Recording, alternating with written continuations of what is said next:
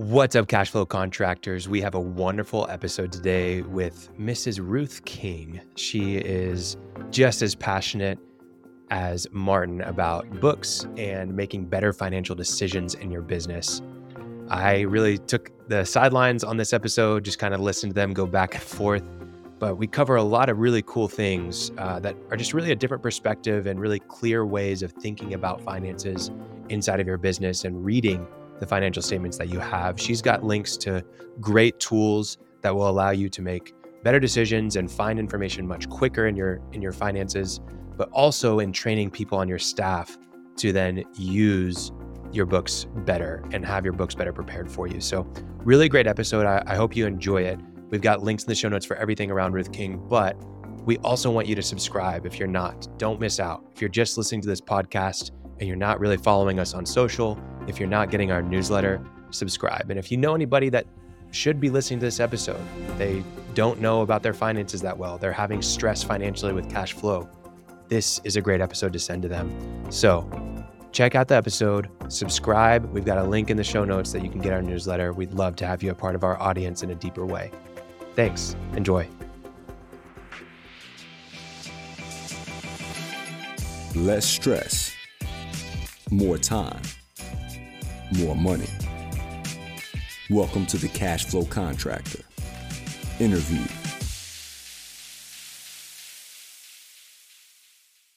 All right, Martin. Um, Luca Pacioli, who, uh, how, who is he? Why do we need to know him? Well, he's most famous. Uh, he's a Venetian monk, and he taught Leonardo da Vinci linear perspective that he's Okay. famous for. The Last Supper and all that came from Luca Pacioli. But he also did something of a little more import. He is the person who wrote down and first codified the rules of double entry bookkeeping, which were 200 years old at the time that he wrote it down, but he gets credit for being the popularizer. Yeah. And bookkeeping is one of those things like chlorine, right? Who thinks about chlorine?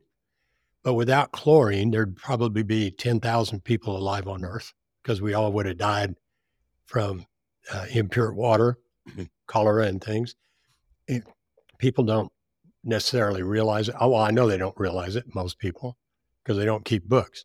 But without books, we would all be in a really, really bad place, right? And so he's the guy who started it all. Yeah. Or popularized it. Well, he's the one who was given credit for it, and I can't couldn't find anything earlier than him.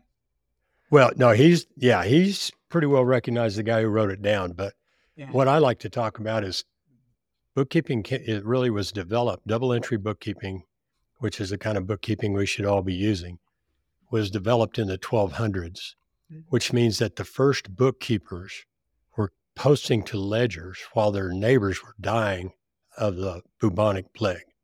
Yep. Wow. That's how. And what's the Chris? What's uh, Marley? I always say Bob Marley, but not Bob Marley.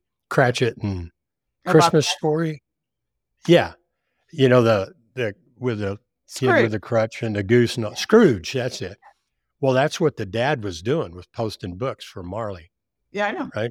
So Yeah. anyway, there's a lot more to it than just being a pain in the rear and paying your taxes.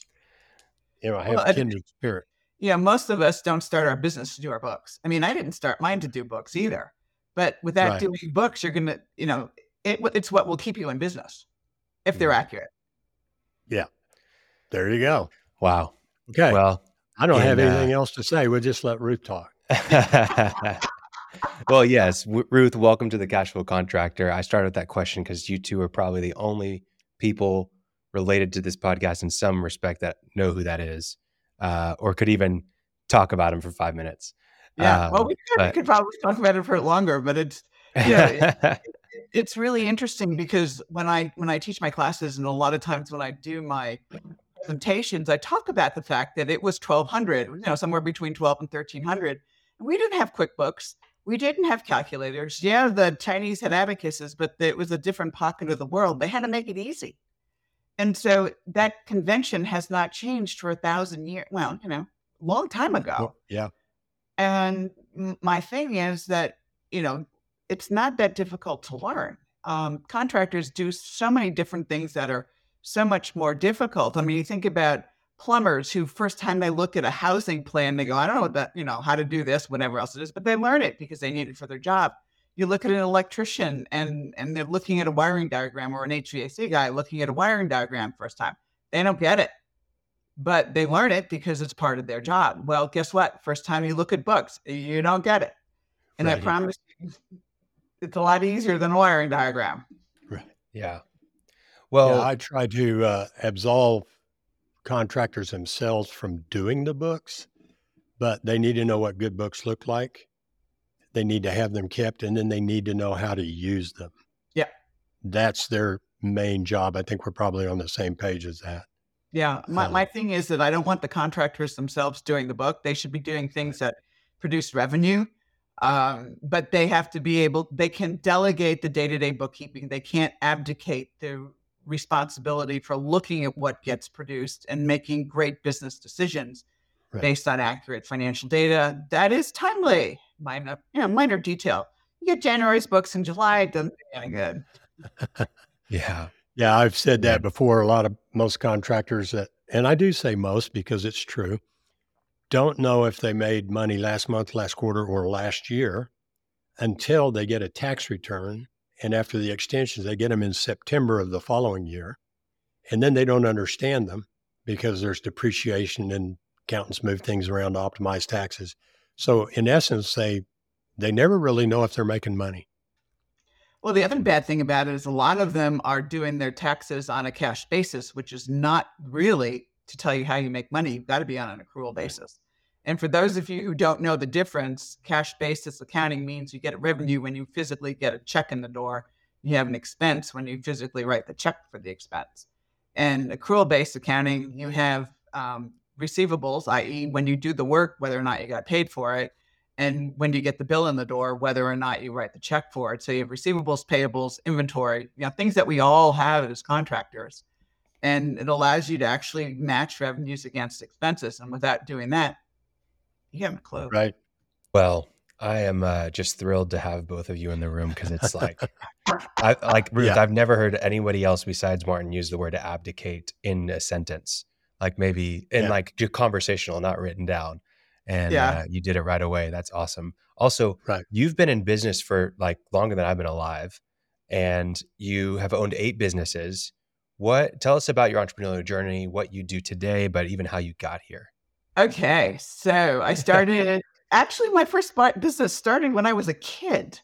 Oh, we were wow. selling flowers out of our our garden and stuff like that. I've always wanted to be an entrepreneur. I've always wanted my own business from you know from time I was probably seven or eight or nine years old. So you know we went through the whole thing at that point. But the first formal business is the one um, Business Ventures Corporation, which is my training and consulting and where I really work on operations and the financial side of business. Um, so that started in 1981. So that's what 42 years old now. And then um, I had we started up a couple. One business failed as, as bad as you can possibly fail. Um, we bought equipment, and then two years later, the value of it, you know, it was now down for you know fifty thousand rather than a million. Yeah, and it's just lots of things learned from that particular lesson.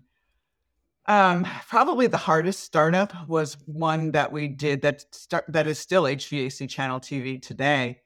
Is um, nobody said that we could do anything on the internet. We were probably the first one to train on the internet. We, my husband was the first one to put video on the internet through cell phones, and wow. that was 2001. And then we merged it. You know, everybody says you can't do it until we actually did it, and then guess what happens? You know, it just goes wherever it goes then um, so you know over the years there's been a whole lot of them um, passion has always been to help businesses give business owners the tools and processes to get and stay profitable and build wealth. I mean that's what i do. And we have a company now called financially fit business that is a software based you, you put in your financials and it tells you what they're saying. That is nice. That easy uh, so you get into software. I like that.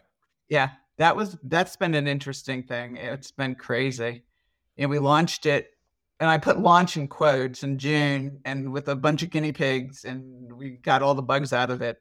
I think, and I'm sure there's going to be more. Um, but now it's you know ready for prime time and we have you know data using it and people using it and everything else like that now, which is kind of fun. And is that using any artificial intelligence? Um, that's coming in January. Yes. Oh, cool. You're in the process of finalizing that piece of it to be able to um, actually look at the financial statements and tell you what they are without you having to put data in. Wow. I'll scan it. Whoa. Yeah. That'll be really cool. January. That All is right. I'll really be looking forward to that. Yeah. Uh, that'll be January. Maybe s- starting a little bit at the beginning, can can you explain to listeners why books matter other than taxes? um, can I tell it as a story? Absolutely. Oh, All right. much preferred. So, two contractors start their business partners together and they grow it to $2 million in revenue. Never look at the bucks. As long as they have cash in the bank and they can take discounts and pay their payroll and do what they want to do, they don't care. So, they hit about $2 million and the growth stopped. And probably within a couple months, they started having problems of paying payroll, scrounging for it occasionally, and not being able to take their discounts and going, you know, wait a minute you know, what's going on here? You know, we're we've never had this problem before, right? So they were smart enough to make a phone call to me. And I went in there and did the analysis, and they were losing a nickel for every dollar they took in the door for 12 years. Never appeared until they stopped growing because the money that came in the door finishing one project started the next. And as long as the number of projects were finishing and continuing to grow, you never saw the loss in cash. And as soon as it stopped and leveled out, you started seeing the cash declining and scrounging to pay payroll and stuff like that. And um, so we, you know, and they're going to say, well, how can you lose a nickel for every job you take in the, you know, dollar you take in the door? Well, they didn't pay attention to inventory. They didn't pay attention to productivity on the jobs. Um, their guys were getting paid for 40 hours and probably working 20. I mean, but they didn't care because they had cash coming in the door. And that's all they've ever, ever looked at. Yeah. So that's the story, um, one of many. Yeah. But, Yeah. you know, most of the time, I shouldn't say most of the time, some of the time, my clients are, they don't know they don't know anything until they get in trouble. Either the client doesn't pay them and they get in financial trouble, or bookkeeper they find is embezzling from them. Um, that one's not fun. I promise you, that one's not fun. Yeah. Got a got a chapter on that particular subject, and it it happens for listeners. on that Oh. subject. it it uh, can't happen to me, right? Well, I don't know that the majority, but probably the majority have been embezzled from, and sometimes it's as small as just using the company credit card to fill up the truck, their truck, but a lot of times it winds up in tens and hundreds of thousands of dollars, and they don't realize it until after a couple of years. Just saying, you know, we just got all that money in and we don't have that much in the bank. Some, you know, what's weird? Something's wrong. Yeah. Yeah, what what's going on here? And yeah, I haven't. So that's one of the great benefits uh, is to be able to spot fraud in your business, and it's very likely that if you have two or more employees, there's something something going on. There are a lot of great people in the world, but that's just what I find when we start looking. Yeah, I mean, the one of my former clients who has now sold his business um, had a. I know his. I knew his numbers really, really well. I mean, we knew his margins, we knew his costs, we knew everything every month. And for you know, one month the gross margin went down a little bit, costs went up a little bit with respect to materials, and hey, one month who cares? Not not who cares, but you just kind of watch it because stuff happens at the end of the month or something like that, and things like that. So I said, you know, let's see what happens next month. Sure enough, next month material costs a little higher, margins are a little lower, and you know something's going on because we know the numbers. You know, we absolutely know the numbers. And so I said, you know, let's take a look at it. And so by the third month, I knew somebody was stealing from him. And he said, nobody can be stealing from me. I have cameras watching. All right.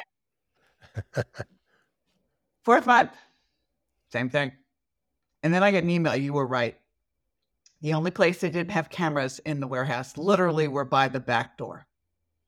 So what they would do is they take line sets, put them by the back door, come back in at night, take them out. They had cut a hole in the chain link fence and put it back. A quarter of a million dollars in copper on.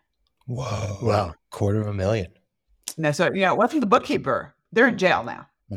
Which Right. they need to be. Well, they're probably out of jail now, but they were. Right. That's a lot of money. Yeah. Right. A lot of copper. Yeah, yeah, a lot of copper. Wow. So uh, I know that uh, I've got a lot of different questions here that I've pulled from different content that you've put pulled out. So I'm probably referencing things that you've spoken about at length before, but I want to talk about re- revenue generation a little bit.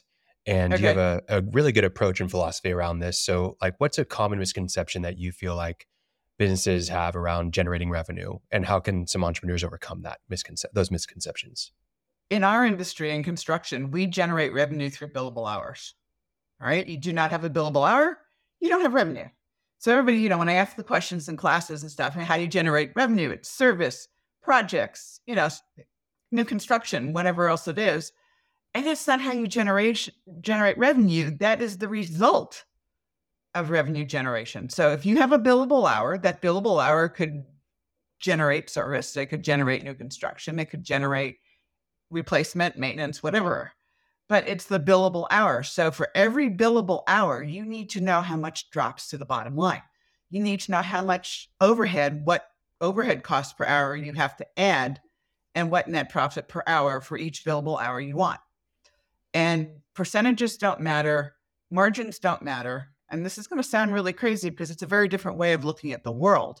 It is the way that you make profit Hmm. right? So, I mean, I can show you two guys who both had a quote unquote 10% net profit, one of which who was earning $10 net profit per hour, the other who was earning 50. Which would you rather be? Right. You know, Yeah. I, I was in a conversation with an $8 million contractor a couple of weeks ago, and we calculated his net profit per hour was 16 bucks an hour. I can go to a fast food restaurant and make 16 bucks an hour. Right. He was not a happy camper. He was shocked. yeah. So really and truly need to look at how we generate revenue, which is through billable hours. We're not like a restaurant who who generates revenue through a meal or a bar who rec, you know does it through a drink or a my you know my gym who does it through our membership and stuff like that. We generate revenue. If there's no billable hours, there is no revenue. So Hmm. if they're in a meeting, if they're walking around the shop, if they're going to get gas and they spend six hours, I'm exaggerating. You know, they spend an hour getting gas and, and checking out. They're going to supply house and checking out all the stuff. That's not billable. It's Yeah. just not billable. And so as a result of it, your net profit per hour goes down. Because, you know, if you're going to pay your guys 40 hours a week, they need to be billable most of Yeah. that 40 hours a week, minimum of 80%. Yeah. So that, So- that's how I look at the world. So how so I- I like that approach. How do you when you're sitting down with the contractor for the first time and you're working through calculating that billable hour, how are you calculating it? And then what are the steps you take to then increase that billable hour? Okay. So they're not tracking their hours. I guarantee you yeah, I was about to say. Yeah. Not doing it. So what we do is it, we'll, depending on where they are in the year, like if we're towards the end of the year, um, we'll take this year's numbers and we'll take their overhead costs for the entire year, let's say through October, and then we'll look at their payroll data through October, and we'll take all their field personnel and we'll take out um, vacations, we'll take out holidays, we'll take out, you know, they can estimate how many meetings they have and, and how many, you know, they went to training class or something like that. And that's our billable hours. And then our billable dollars are whatever their hourly rate is times their billable hours. Some of it might be overtime and stuff like that. So it's, it's a spreadsheet. It's Yeah. not hard to do. It's just a spreadsheet. And then we take it, some of them departmentalized, some of them might have plumbing, electrical, HVAC generators, um, pool and spa. I mean, some of them have four or five departments, some of them have two. And if they have one, we just do it for the company overall. If they're starting out. And then we look at spreading it based on, um, for departments, based on space issues and based everything else is people. So space issues are rent, utilities, um, building maintenance, re- building repairs. Um, up north, it's snow removal, you know, stuff like that. And and then the rest of it is is spread that way. and we figure out what each department's overhead cost per hour is. And then pricing is very simple. What net profit per hour do you want? What's your overhead cost per hour? Add it to it. That's your gross profit per hour. How much does your highest guy make? You add that to it. And then if they're billable 100% of the time, ha, that's your hourly rate. But most of them are billable. If they're billable 50% of the time, you have to double that. Yeah. To get your hourly rate. And that's how you do it. It's not hard. It's just a very different way of thinking. Yeah. And that has not been taught. I mean, in the old days, and I'm guilty of this too, in the 80s, I taught divide by one minus the gross margin for pricing. I try to get everybody off of markup because that was on cost. But I did the same thing until I had, until about 2002, 2003, four, somewhere around there. And I was working with a group of contractors, all of which who had the same gross margin. Some were doing well and some weren't.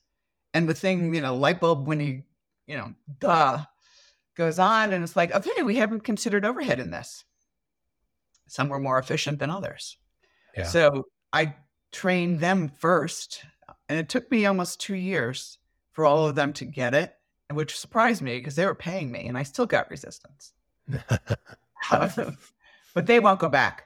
And you know, everybody who does my pricing class online, I get emails from, "Thank you, I'm finally making money. I'm finally knowing what I need to do." Um, and and knowing this actually gives you choices. And I can give you another example of this. Yeah. Uh, one of my clients does plumbing and HVAC commercial only. You know, new construction, replacement, service, maintenance. And their two new construction crews finished a job in October ish, didn't have anything major on the books until spring. So, what do you do with them? You can't lay them off. They're great crews. They'll have a job in two seconds. If you carry them all winter long, then guess what happens to the profitability of that department? It's in, you know, toilet. So this public works job came up, started end of November, beginning of December, and ended in the spring. We had to get that job. So we knew overhead cost per hour.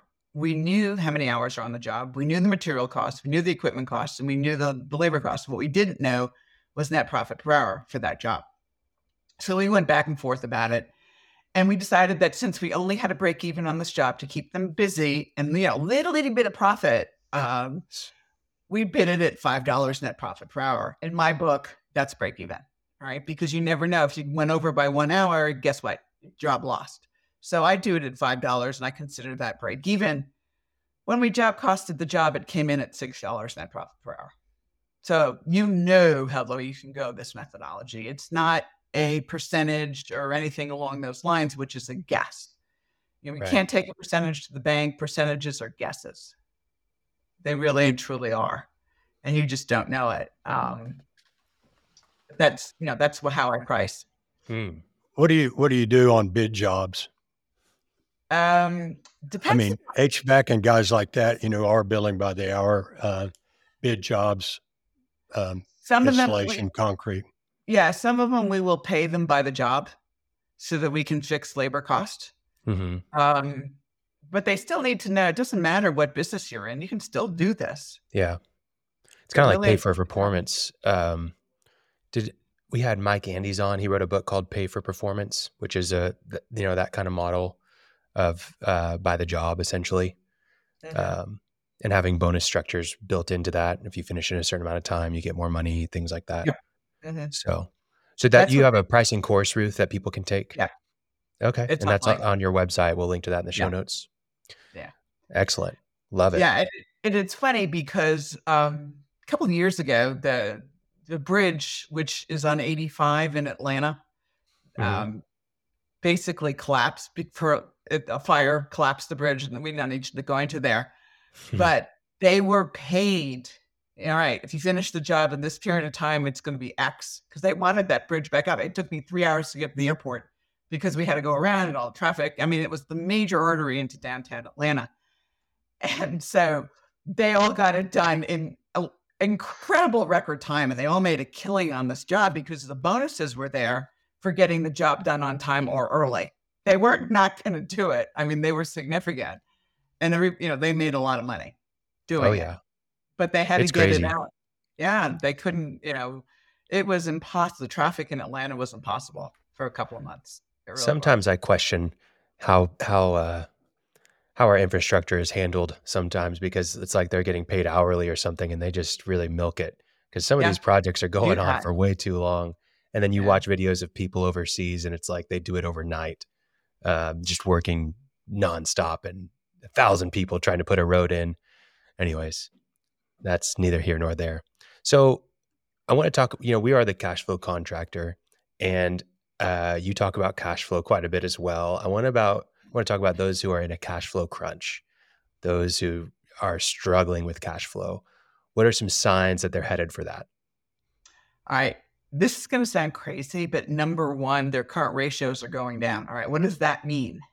That means current assets, which are cash or things that are turned into cash within a year, divided by current liabilities, which are things that have to be paid within a year, is is decreasing. And you can see whether you're headed for a cash flow crunch without being in it just by watching your current ratio go down month to month to month. And that should be warning bells going off in your head. If you are already in a cash flow crunch, then what you really and truly have to decide to do number one, you have to make sure everybody is productive. If you're paying them 40 for 40 hours, they have to be billing 40 hours, i.e., you know, as we talked about, the way that we get generate revenue our industry is by billable hours. So their billable hours have to be up. Their pricing has to be correct because a lot of times they get in cash flow crunches because their pricing's not correct. Um, and you don't see it until you stop generating revenue um, or a lot of revenue. They don't have maintenance plans, um, and I don't care what construction is part of the construction, and you can have a maintenance plan. There's lots of different things that you can do depending upon what you're doing. Um, there's a, a company who has um, they do a lot of installation of chandeliers in a lot of really um, upscale houses and you know buildings and stuff like that. So guess what their maintenance is? Hmm. cleaning i don't know Yeah, chandelier Oh, wow. cleaning. chandelier cleaning one Whoever of those things thought that i hope i'm never paying for gosh You just live with the dust, huh? Well i mean wh- Why would I want- with- with all those chandeliers. themselves. So I mean, those are the things that you have to watch out for that can keep you from the cash flow crunch.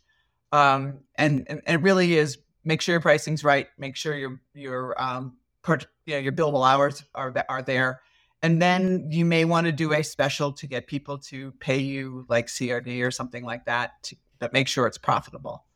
Um, to be able to do that. yeah So that's what I would do. Hey guys, quick break from the show. I just wanted to mention please, please go and subscribe to us and follow our show. We'd really appreciate the support. We've got a YouTube channel that you can subscribe to, we've got an Instagram account you can follow, a Twitter account you can follow, a LinkedIn account that you can follow. And we have a newsletter where we send you our episodes and even resources directly to your inbox. We'd love to have you in there. Just go to the show notes. You can find links to all those things below. Back to the episode. You talked about timely and accurate books, uh, which of course is a major problem. And one of the things I see, not um, bearing in mind that a lot of our guys are actually not they're new construction, but maybe not the building. They're they've got a commercial electric warehouse. They're doing electric wiring and so on.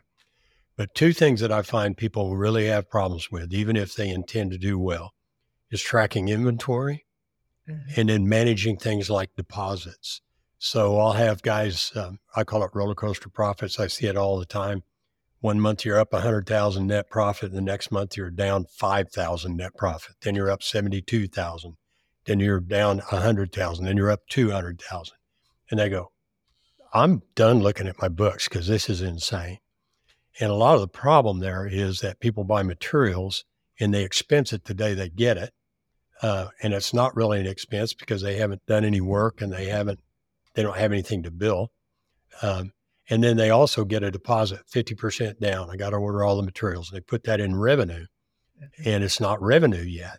So it's one of the even people who get it it's one of the enduring problems is how to manage that.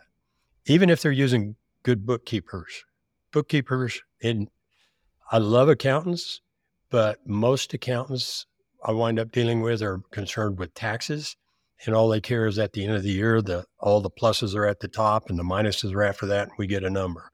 Yeah. Those are totally useless for management purposes. And so, how do you see guys handle inventory? I'll, I'll tell a story real quickly. Uh, working with an electrical contractor who's about a $5 million guy.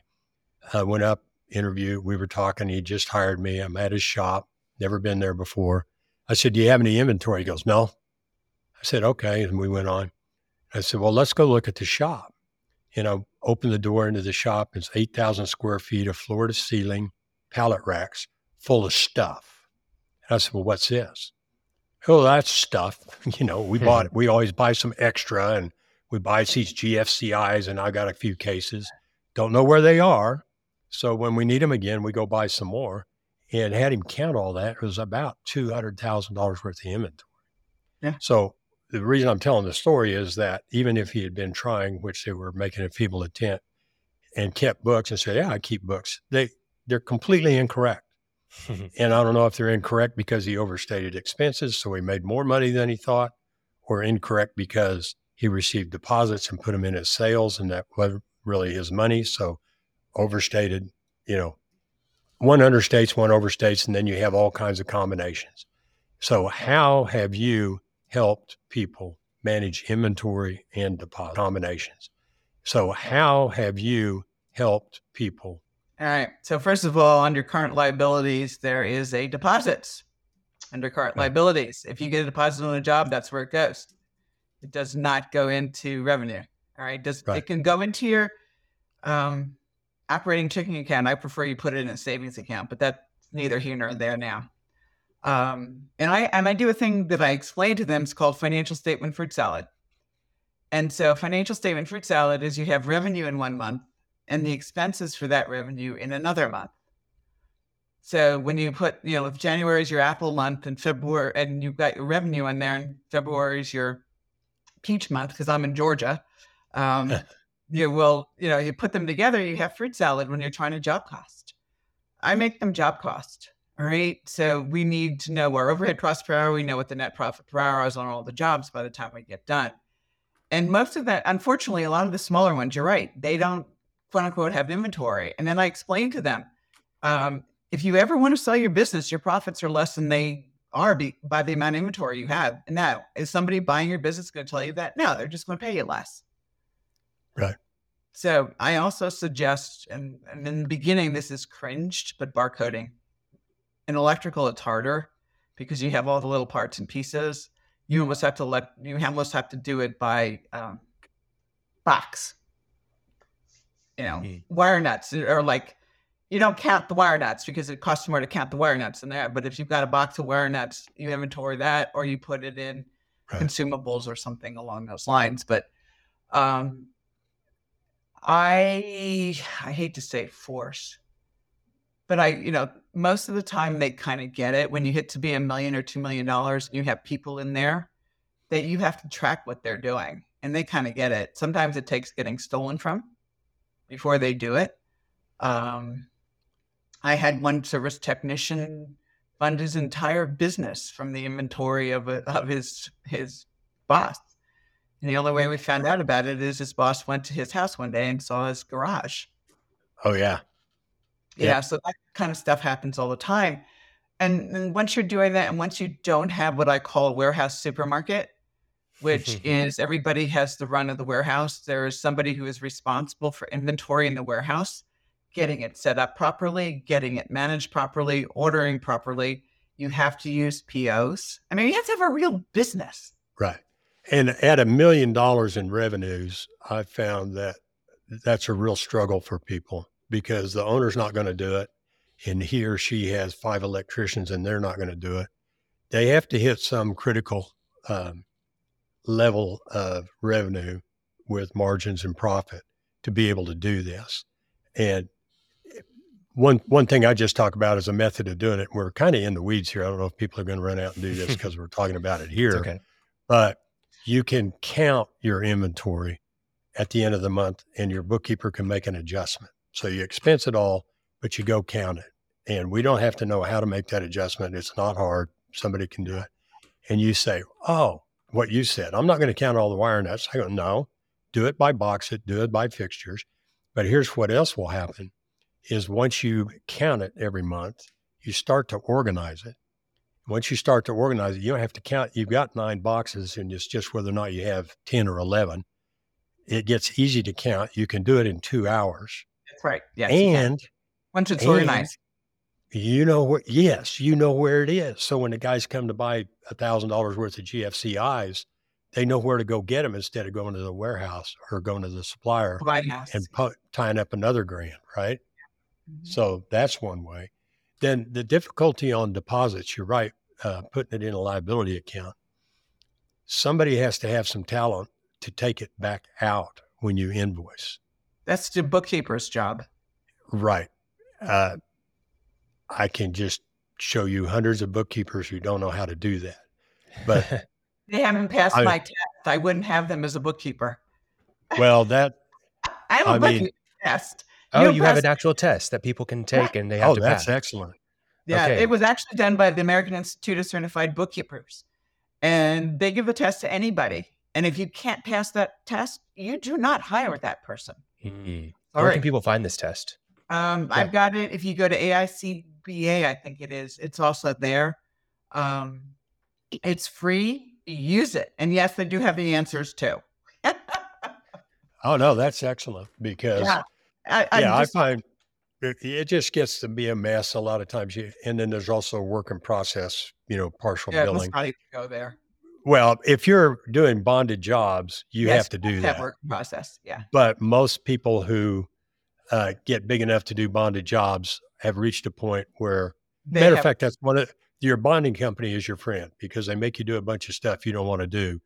But their interest is that you not go broke. Yeah. and it's your interest not to go broke. So do what they say. But Okay. those complicated things can really distort your financial statements. Yeah. And we need have- somebody else to do it. Yeah, and I also have a bookkeeping course, online bookkeeping course they can take. I mean, so many wives do the books, and I've seen so many divorces because wives are doing the books over Right. the years. Um, yeah, it's 18 segments and just do it. Well, I want to go back. You you had mentioned tracking your ratios to see if you're heading towards a crisis in cash flow, but I, I want to talk about some of the immediate steps. You see that ratio. What are the things that you can do when you feel like you're going into cash flow challenges? Number one, look at your profitability of your jobs, job cost jobs. Make sure that the guys are productive, they're billing, and and they're profitably billing hours. Generally, decreasing current ratio means decreasing profitability, and decreasing profitability means imminent cash flow problem. All right, Right. that's generally what it is. So that's the first thing I would do is I would say, okay, let's make sure our job cost is coming out where we want. Are we getting the net profit per hour we want? If our net profit per hour is negative or you know less than what you can make at a fast food restaurant, what, what's going on? Are the Mhm. guys are we bidding the job for you know a thousand hours and it's taking twelve hundred? Are we bidding it for forty and it's taking sixty? I mean, where are we? What's going on? You have to find decreasing current ratio should be the greatest warning sign to you that there is a problem with productivity. There is a problem with profitability. Figure it out or get help. One of the two. Yeah. I think when you get into the uh, uh, current ratio, I don't believe I've ever met a small business owner who knows what that is ever. Uh, Now, I've worked. clients, I've worked with. No, th- yeah, they they have to understand that uh, and get there eventually. But it is not. Yeah. Once they've worked with someone, but like just on their own, just like, Uh, yeah, I'm never. Uh, uh, there or are some they've big read my books, or they've been through my classes. Um, they Yeah. get it. that. Yeah. Yeah. Well, that's the point. People have to get that. yeah. And that Mm. a guy driving around listening to us right now be going, "What? You know, another thing I got to do." Well, again, your bookkeeper has to do it. You just have to know what that is. Don't necessarily even know how it's created um, off the balance sheet, but you need to know what that is. And like you just said, okay, my D, my current ratio is getting worse. That's a warning sign, and Yeah. you don't even need to know all the particulars behind how it was created.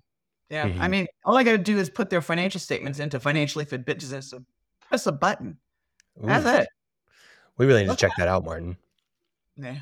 Financially Fit business. We'll put that in the show notes for anybody that wants to check that out. Why don't you tell us a little bit more about it? Obviously, put your financial statements in there, but like, what's the goal of it? How should somebody be using that on a quarterly basis, monthly basis? No, you do it every month. It's, Every month. uh, okay. financially fit dot business. So we did it as a dot business. Um, it literally it will do 14 ratios for you. It will do your your P&L ratios for you, your gross margin ratios, your net profit per hour ratios. It will do current ratios and it graphs everything for you. So you can see the trends. I mean, you want to see numbers? They're there.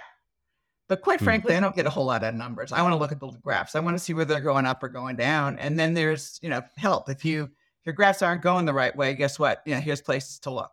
This is what the hmm. graph should look like. And if they're not looking like that, then here's places that you look. And it literally is five minutes a month dump the numbers in. Your bookkeeper prepare, prepares them. You dump them in. Um, it's you know after January, the AI will dump them in. for you know, you just right. and you find out whether they're right or wrong. Yeah. Right now, you still have to enter them. So, but what if your financial statements are wrong? How can you tell if your financial statements are incorrect? Uh, the AI will tell you whether they are or not. Sure, sure. But before you've used financially fit business, what what are some ways that what like the red flags that are an indication that you have errors or inaccuracies right. in your financial statements? The big errors: negative cash, negative payroll taxes, mm-hmm. negative loan payments. Um, those are the three biggies. I mean, if you negative receivables, oh my gosh, there's so many. I I was going to add that uh, that's one of the first things I do with a new client who says they have books. I just look to see if they have a balance sheet uh, and there'll be a lot of negative numbers in there, that which is possible, but probably not. And then I go to accounts yeah. receivable and listing of uh, accounts receivable, and they look never fails. They go, well, that's not right. Bill paid me, and then there are a whole bunch of numbers, uh, negative numbers. I said, so they pay you twice? No. Well, why is that number negative? It's this is supposed to be what people owe you. It shows a negative number, which implies you owe them. What's going on? I don't know. And I do. Every time, every time you have to go figure that out. And if that's wrong, everything, everything else is incorrect. Yeah. Your profit loss, your balance sheet, your cash flow every statement, everything. There are so many software packages out there right now who do contractors a disservice because they don't recognize deposits. So mm. you sell a job, you get a down payment on the job, the software automatically recognizes it as a as negative receivable because there is no invoice against it. Right. And I have been screaming bloody blue murder to a couple of them. It's like fix this, put you know deposits on it so you can ask the question: Is this a deposit or is this you know truly? It's not negative. So, but that's that's a major issue too. Well, the other that you're bringing up a really good point because people use so many softwares. I won't name them all. Clio, you can probably name 20 to kind of run their operations, take pictures, store pictures. Oh, I can invoice right out of my app. And I said, so your financials are on this. Uh, what what do we want to call that? This uh, operation software. Said, yes. I said, so what are your liabilities? What what do you owe? Well, I don't know. That's not in here. Yeah, that's right. What equipment do you own? You know, what inventory do you have? What do you have on long term debt for your property? The people who use Clio, I, well, I, I just won't use well, any. We're not naming names. Pardon? we're not naming. Yeah. Don't want to name any names, but I've never seen. Now there are some that link to QuickBooks, QuickBooks, and some people think there are 29 million QuickBooks users.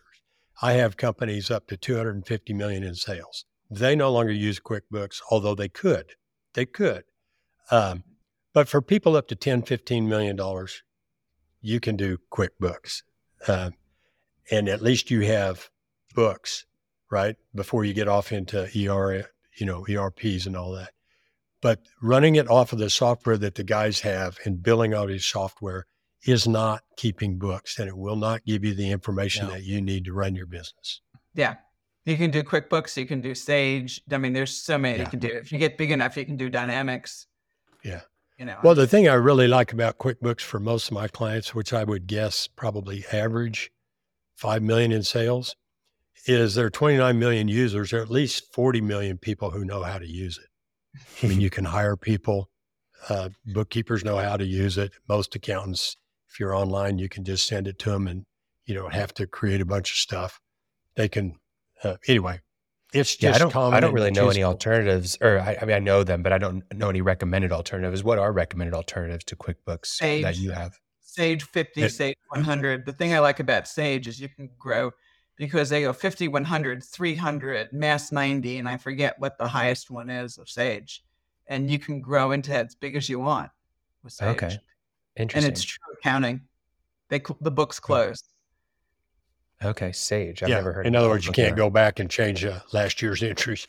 If I wanted to steal from you and you're on QuickBooks, yeah. it'd take me two seconds. Yeah. That wow. you can go back there and lock it out with password protection, but nobody does that. Yeah. I mean, you seldom see it. Start doing that until I started bitching about it. Yeah. Excuse me for saying it that way, but you know, when my book, The Ugly Truth About Cash, came out and how people steal, 90% of it was QuickBooks stuff because you didn't put in that password. And that point, you couldn't put in a password. Now you can. Yeah. And I'm my clients do it. Hmm. Yeah. And Martin, that's how you that's how you got embezzled, right? Yeah. I had a lady, uh, our listeners know about it, but I had a my trusted bookkeeper. We were finding all kinds of fraud in a company they brought me in to be CEO of. She was sitting right at my side, outraged at finding all these personal expenses on credit cards and so on. She took more than anybody else. She took three hundred and forty thousand dollars, and uh, when we sold the company, I was trying to do the reconciliation of, you know, you sell a company and there's a tipping day, and yeah. say, well, we'll have this by that day and that by this day, and I couldn't get it, and I, but I had seen all kinds of warning signs, like mentally, you know what cash should be available, and it just wasn't so many times and I'd call her up and she'd go, Oh, I'll get that. You know, well, yeah, she got it all right. she was taking it. it. Mm-hmm. Yeah. Yeah. Wow. Crazy.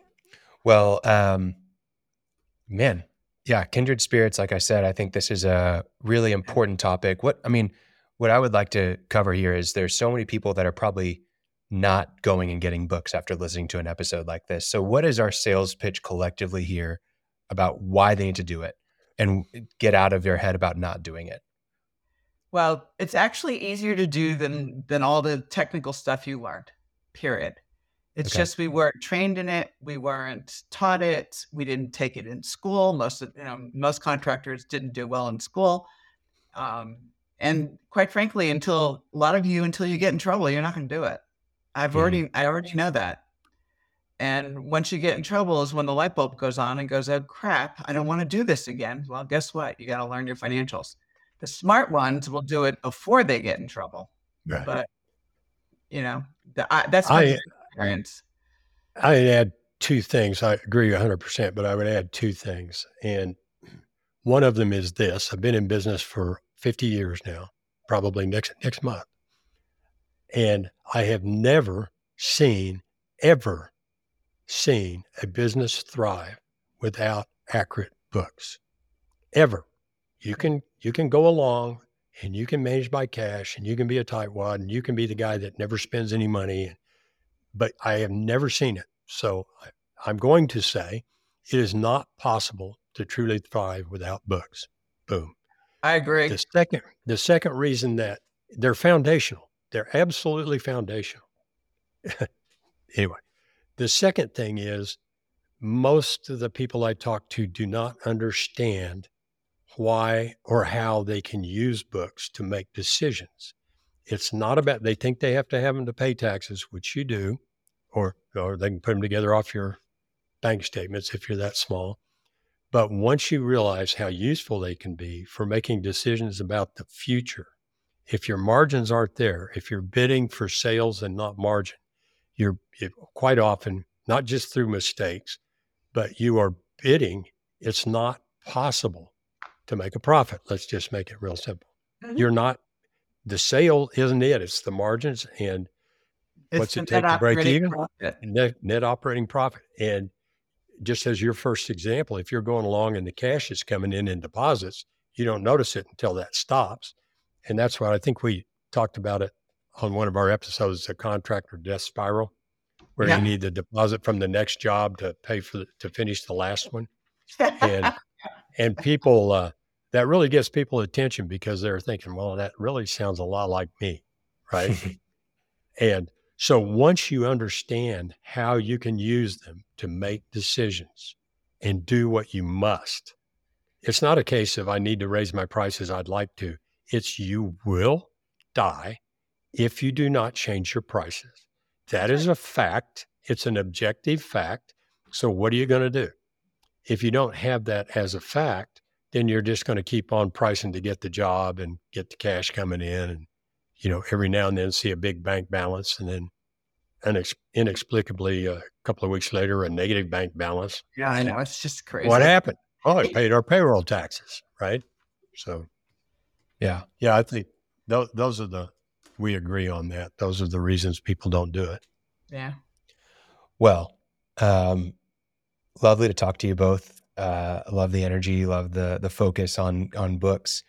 Uh, lots of things that Ruth has to offer for our listeners. Uh, you've got your own podcast. You've got uh, your. I'm just going to let you pitch all of it. I'm I'm going to try to. I would try to recap it, but you've mentioned a lot here. I'll fill any gaps that you don't mention. So go ahead. Let's hear it. Well, first of all, I get to turn the tables and have you as my guests in a couple of weeks. Oh, couple that's going to be fun. Yeah, it's going to be a blast. Um, so there's two places that you can go if you want to find things. Number one, financiallyfit.business has you know understanding what all the P&Ls and the balance sheets are. And then you can go to ruthking.info, which also has everything. It's kind of like my portal that has everything they do in it. So that's probably the two easiest places to go. Um, you know, all my books are there, all the classes are there. You know, it's just, you know, click on what you want and all the channels are there. Excellent. So those We'll get those in the show notes, right, Khalil? We will, and I want to make sure that we also talk about the uh, bookkeeping test through the American AICPBA BIA. and you, and you can, if they want to email me, it's rking at ontheribbon.com. That's fine. They can email me. I'm happy to send that to them. I mean, it's free of charge. It, it will save you so much time. I took uh, bookkeepers who say they know what they do are doing and they don't know. Yeah. Yeah. And then um, the other one was the training that you the trainings multiple trainings that you offer, but specifically the bookkeeping one for bookkeepers is Yeah. one that you offer. It's all on those two websites. So you can get Excellent. that. All right. Well, we've got those in the show notes. Ruth, it's been a pleasure having you on. Um, Yeah. Thank you, all Ruth. very important Oh, my things. that pleasure. are Near and Hey, dear to flag, your we're heart. kindred spirits. What more do we want? Yeah. No kidding. Yes. Be on a mission. You Yeah. got it. You and me Okay. both. We're all three of us. So anyway, appreciate your time. I hope I helped your audience. Absolutely. Thank you. Thank Ruth. you. All right, cash flow contractors. We hope that you enjoyed this episode with Ruth King. Go check out her website, her podcast, all of her resources. We've got those in the show notes for you. Also, please subscribe. Subscribe to our channel on YouTube. Follow us on LinkedIn, on Instagram, on Twitter, and join our newsletter. We want you to be a part of our audience. If you've got any feedback for us, a show that you want to have us, you know, someone that you want us to interview on the show, uh, a topic that you want Martin and I to discuss, if you've got questions or you know having a challenge in your business, we'd love to, to talk about things that matter to you. Send us an email. Both Martin and my emails are in the show notes for you. We'd love to hear from you. Thanks for listening. We hope that you find less stress, more time, and more money. Thanks. Thanks for listening to The Cash Flow Contractor. Check out our website in the show notes or visit thecashflowcontractor.com.